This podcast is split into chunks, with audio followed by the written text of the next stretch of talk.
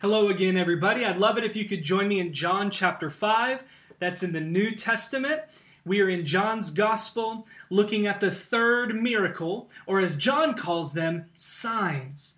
These seven signs in John's Gospel are leading us down the road to Jesus so that we might believe and have life in his name. John shows us these seven signs so that we can not only see the amazing things that Jesus does, but it reveals something about who Jesus is. And so this evening we're going to look at this passage in John chapter 5, and I want us to ask and answer 10 questions this evening. I'd love it if you could write these things down and that you would actually reflect and ruminate and sit with these because I can't answer them for you. It's something we have to answer in our own life in this moment we find each other tonight. So, 10 questions. Let's get into our story in John chapter 5 so that we might see and believe and have life in Jesus' name. Let's get into it. John chapter 5, verse 1. This is after the healing we looked at last week. So John says, After this, there was a Jewish festival, and Jesus went up to Jerusalem. Now, in Jerusalem, near the sheep gate, in the north city wall, is a pool with the Aramaic name Bethsaida, or maybe Bethesda, depending on which Bible you're reading from. I'm in the Common English Bible. It had five covered porches, and a crowd of people who were sick, blind, lame, and paralyzed sat there. A certain man was there who had been sick for 38 years. Now, when Jesus saw him lying there, knowing that he'd already been there a long time, Jesus asked him, Do you want to get well? The sick man answered him, Sir, I don't have anyone who can put me in the water when it is stirred up. When I'm trying to get to it, someone else has gotten in ahead of me. Now, what's up with that? We'll talk about that in a minute. Stay tuned. Verse 8 Jesus said to him, Get up, pick up your mat, and walk. Immediately the man was well, and he picked up his mat and walked. Now that day was the Sabbath. We'll Talk about that in a minute, too. Verse 10 So the Jews said to the man who had been healed, uh, It's the Sabbath. You aren't allowed to carry your mat. He answered, uh, The man who made me well said to me, uh, Pick up your mat and walk. Verse 12 So they inquired, Who is this man who said to you, Pick it up and walk? The man who had been cured didn't even know who it was because Jesus had slipped away from the crowd gathered there. Later, Jesus found him in the temple and he said, See, you have been made well. Don't sin anymore in case something worse happens to you. So the man went, and look, he dimes on him. he proclaimed to the Jews that Jesus was the man who had made him well. Isn't that funny? Pause. Sometimes it takes our hearts time to catch up to what Jesus is up to. He had been healed in this brief encounter with Jesus, but something somewhere caused him to turn around and point the finger and shift the blame. Anyway, let's get back into it. Verse 16. Because of this, as a result, the Jews were harassing Jesus, since he had done these things on the Sabbath. Can we pause there real quick? The Sabbath was part of the Ten Commandments. And for generations, they took those words in that commandment that you shall rest and not work, for the Sabbath, that Saturday, is holy. Because God rested on the Sabbath. This was part and parcel to what it meant to be God's people. They had taken that command for generations and they had itemized what does it mean to not work? What does it mean to rest? And part of that involved carrying things like a mat.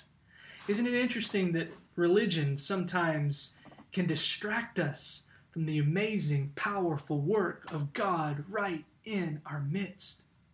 It wasn't just the fact this guy was flouting the Sabbath law, it was the fact that Jesus responds this way. Jesus replied, My Father is still working, and I am working too. For this reason, the Jews wanted even more to kill him, not only because he was doing away with the Sabbath, but also because he called God his own Father, thus making himself equal with God. This is the word of God for the people of God, and we say, Thanks be to God. I want to ask and answer 10 questions. I want to tell you another story later on in my talk. I hope that you'll stick with me, write down those questions, and even reflect on them this evening as we look and see and, Lord willing, believe and find life in Jesus. So, our first question, question number one, is Jesus' question in verse 6 Do you want to get well? This is where the whole thing turns. This is the gravity of this story here. In fact, I preached this in the beginning of 2021, and we had kind of a reflection evening, and it was all built around this same question because it's a powerful question. And if you have been near to people who have addictions or some hurts or brokenness, and you know that they need to get into a 12 step or they need to go to counseling, you also have learned that they got to want it. That's just what it is. So many people who are well are well because they've wanted it. So it's got to start now and when we started in January with this question Do you want to get well? That is a question worth pondering. Which, of course, leads to our second big question. The second question I want us to ask and answer is What would you say if Jesus walked up to you right here, right now, and said, Okay, here I am. I might be able to do something about it. What would you say? What is wellness even for you right now? What would you say? Now, let's look at our man's reply. John says he answered him, but it's an answer that's not actually an answer. Truthfully, it's an excuse. And it's a valid excuse, but it's an excuse nonetheless. He dodges the question, he sidesteps the question. He doesn't say, Yes, I want to get well. He says, I can't get to the magic pool. What do I mean, magic pool? Well, if you were following along in a paper Bible, holding it there, you would have noticed that I read and jumped from verse 3 right to verse 5. Because in the footnotes of most of your paper Bibles, you would see verse 4 has been omitted. Because most scholars believe that it was added later to explain the legend that had grown up around the pool of Bethesda. And what the legend was, was that an angel would come and stir the waters. They'd bubble up, and the first person to dive in would be healed of whatever disease they had. So, what's fascinating about this man's response, the answer that's not really an answer, is that it's guided not by do I want it, it's I can't. You see, sometimes want doesn't matter when can't is all we see. Sometimes our framework for wellness is limited. Let me explain what I mean. You see, this man's framework for what wellness looked like was limited by society. He's basically saying, look, I can't work. Nobody's here to pick me up and drop me in. I have no welfare, food stamps, Medicare, Medicaid. There's nobody to tear open a roof and lower me down like some other guys might have. Society has dealt him a situation, like so many other of our friends, family, and neighbors, where our framework for wellness has a ceiling. And I think it's important to say that these are valid we need to become aware of these things as people of God. We need to understand that sometimes there just ain't no pulling yourself up by your bootstraps. For that reason, it wasn't just society that limited his framework, it was even self imposed as well. How do you think this man felt for 38 years knowing he can't work, can't move, He cannot fix it. How do you think his own self image and self worth was affected? No wonder when Jesus says, Do you want to get well? He sidesteps the want altogether and he says, Doesn't even matter if I want to, I can't. What is it that is limiting you? That's our third question. Did you catch it? What is limiting you?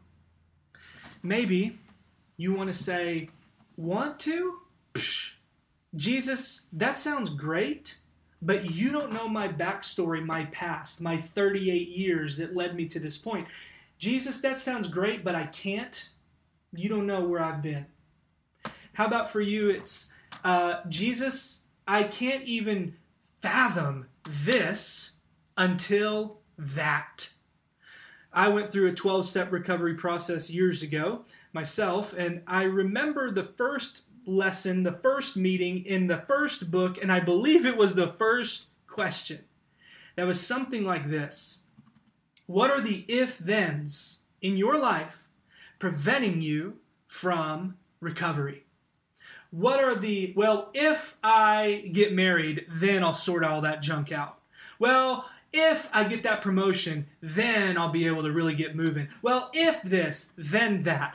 What are the if thens? What are the things that are really just other words for can't, can't do it? I can't give sacrificially or anything, 10%, 1% to the poor, until I pay this off, get this, get that. And Jesus is sitting there saying, Yeah, but wellness is at hand here. Do you even want it? You see, sometimes those circumstances are beyond our control, society or self, but they're there nonetheless. But here's the deal we find ourselves waiting in a perpetual waiting room with a flaky doctor.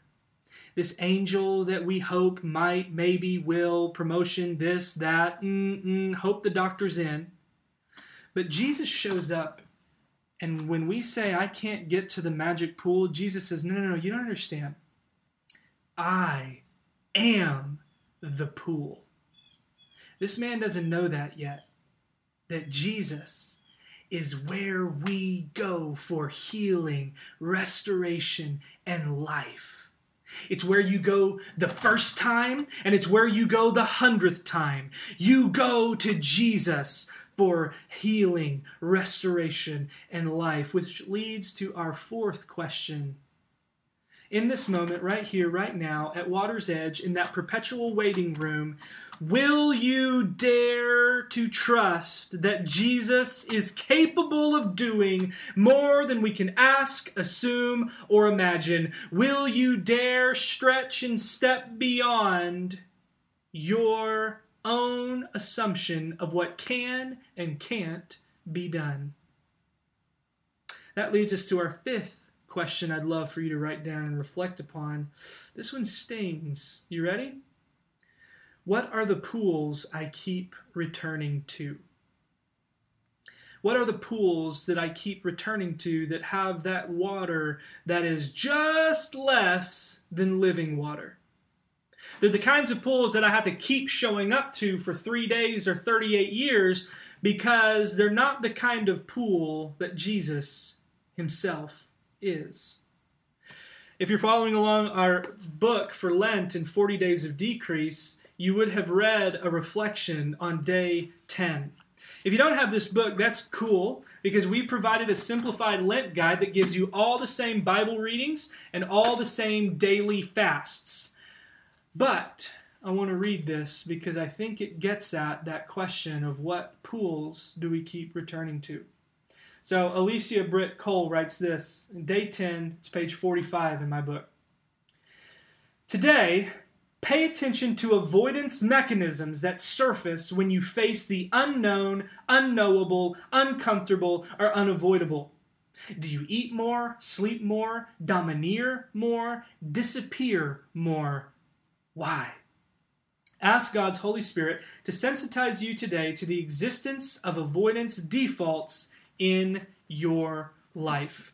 You see, first we have to come to an awareness of them so that the Holy Spirit might guide us away from those pools, that we might dare to believe that Jesus is who he says he is and can actually do what we dare to imagine he can do.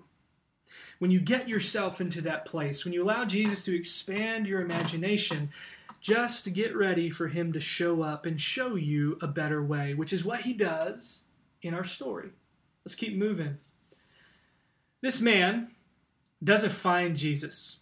He showed up at that pool like he had day in, day out, wondering, okay, even if it does stir, there's no way I'm going to get there. But there he is, and Jesus finds him.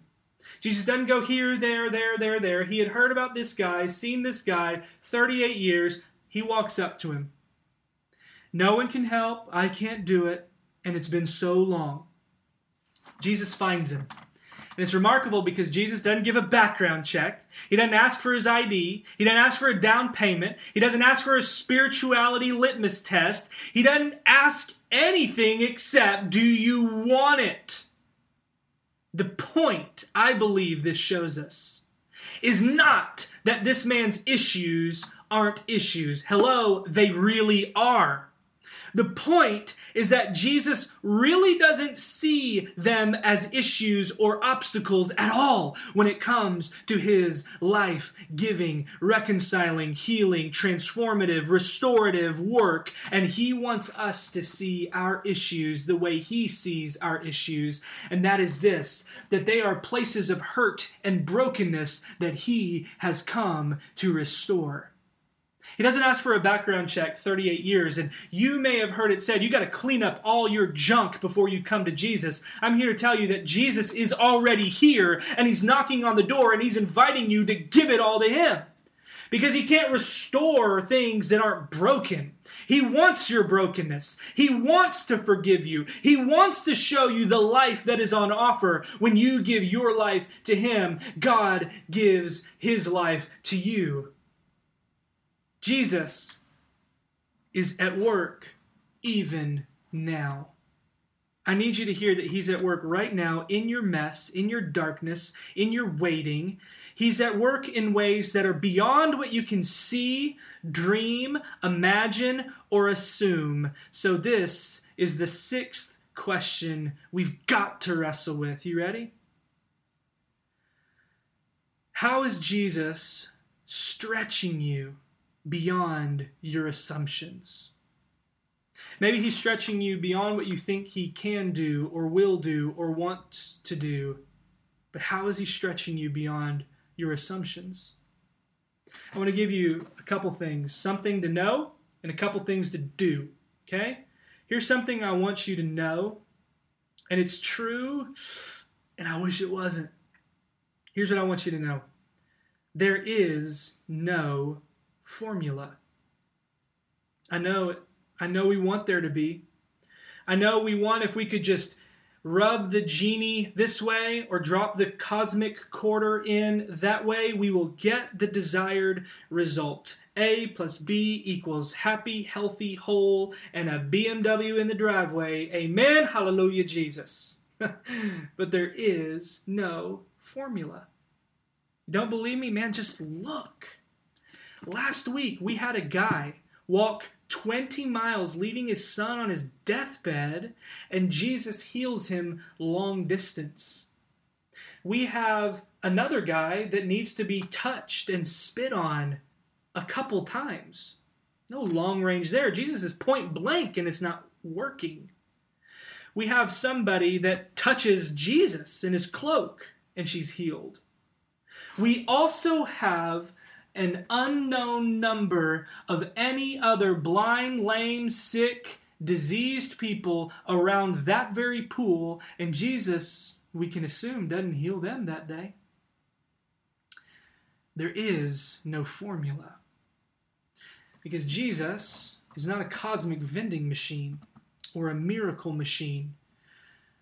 He asks us into a relationship and it's one that involves mystery, but it always involves withness. Whether you're in the green pastures or the valley of the shadow, He promises to be with you because it's a journey, not a formula. And sometimes you won't get exactly what you imagined. But I think we're still invited to imagine that His power, although mysterious, is greater than we could ever dare believe. So that's what I want us to know, which leads us to what I want us to do. I want you to pray. I want us to pray, as we say at the neighborhood church, believing that God can, asking that God will, and trusting that God loves us no matter what. Enter into the mystery, but keep talking and listening. Another thing I want us to do is to get up and walk. When Jesus asks us and how Jesus asks us to move. It didn't make sense for this guy to get up. Okay, yeah, dude, I've tried that for 38 years. I can't get up. Some of you are sitting there going, dude, I can't. I can't. I can't. And Jesus is still inviting us to. It didn't make sense at the time, but it changed the man's life when he dared to put one foot down and the next foot down, and he found strength coursing through his body in a way that he had not experienced in 38 years. All because he got up and walked. That leads me to my seventh and eighth questions. I told you to pray. So, my seventh question is What's a big prayer you dare to pray tonight? What's a big prayer? The kind of prayer that you feel weird about.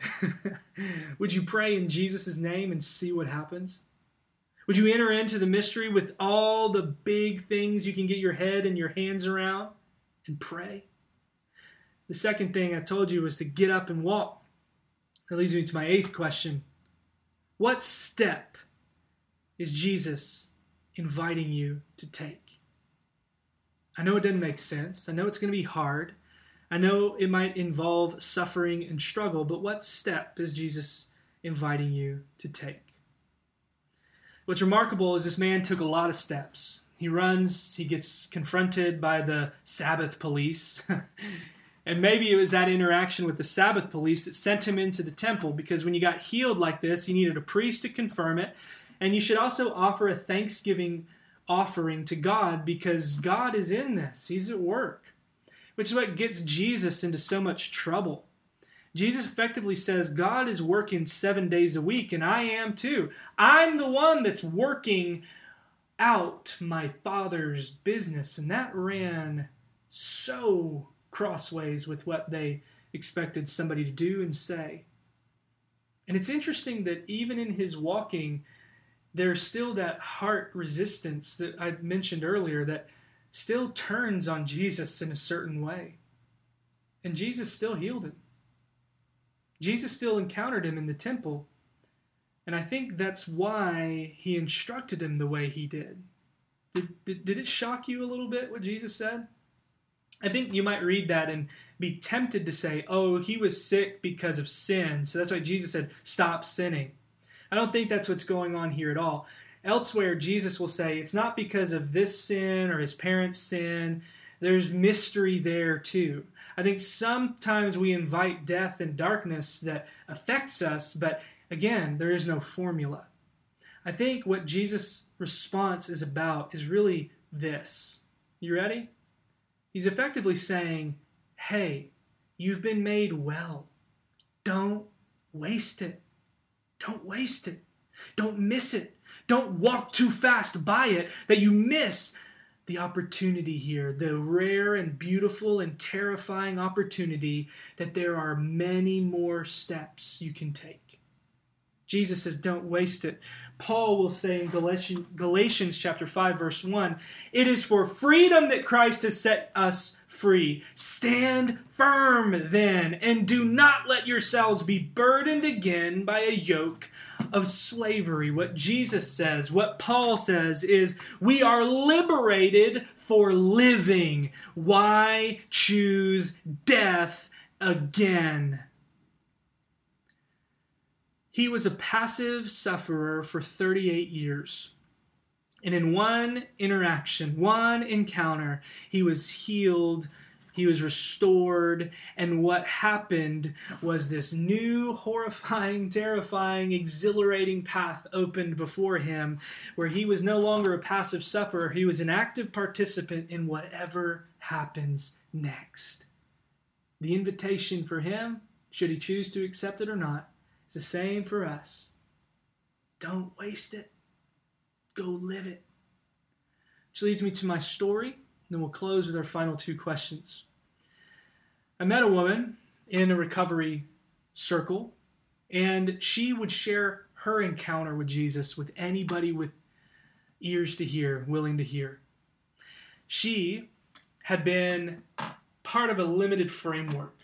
Wellness was elusive for her because she had a lot of pain and brokenness in her family of origin. And that led her into a new circle of friends that introduced her to drugs and that introduced her to addiction. And she just slid further and further into the chasm of darkness and addiction. And she was a long way from her grandma's faith in church.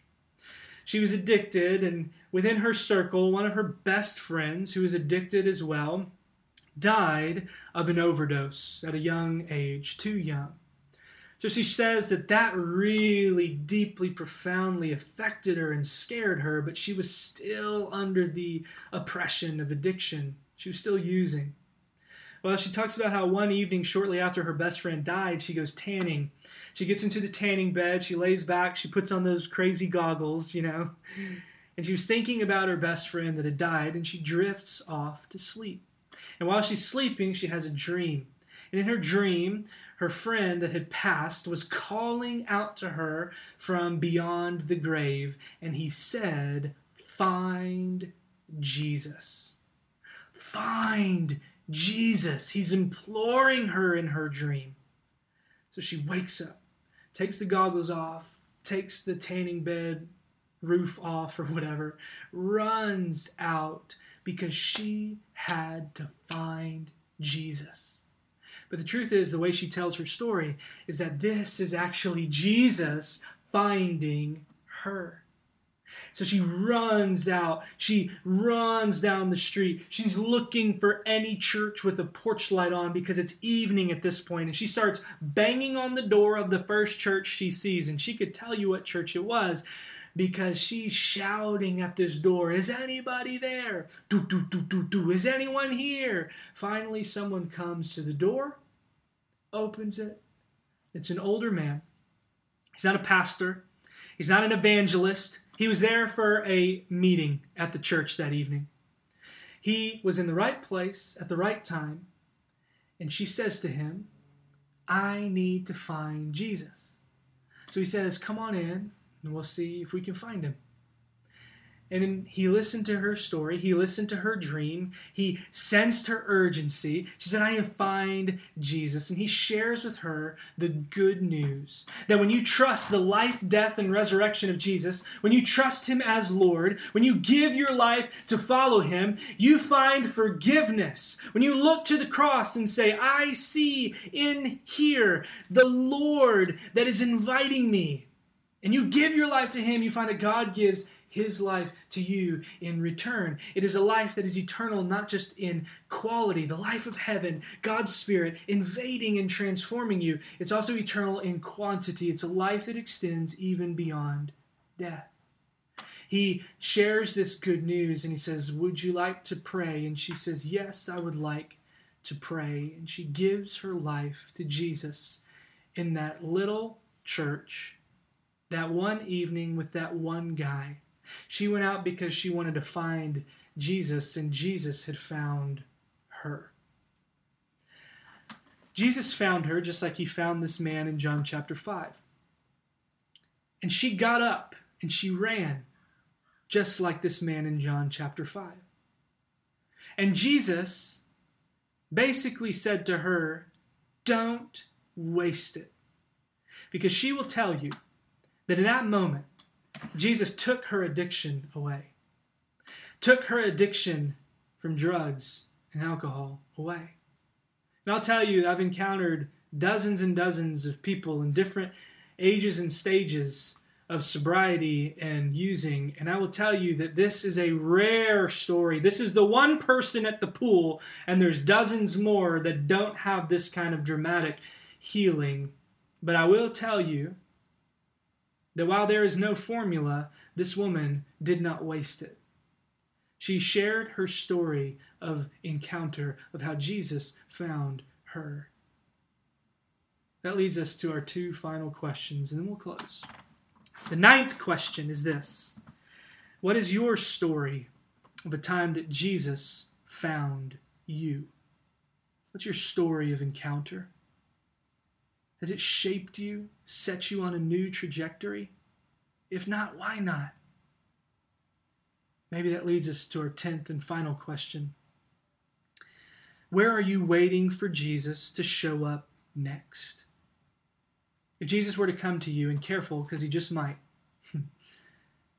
what water's edge is he finding you at? Where are you putting your hope, your wants, your can'ts? Careful. Jesus just might show up and ask you to get up and walk and find a freedom that's terrifying and beautiful as the new future opens up so may you be found by Jesus. May you get up and walk, and may you believe and see and find life in Jesus, because there is no other pool. So would you go to him who has gone to you? Amen. Good evening, church family. This is tonight's benediction. May God reveal his power and glory to those who are broken when Jesus finds us desperate and waiting at the water's edge. May God draw near to us in our weariness and weakness and send his Holy Spirit to renew our hope, our bodies, and our strength. May God find us in our fears, failures, and loneliness so that he can raise us up and grow new courage within us.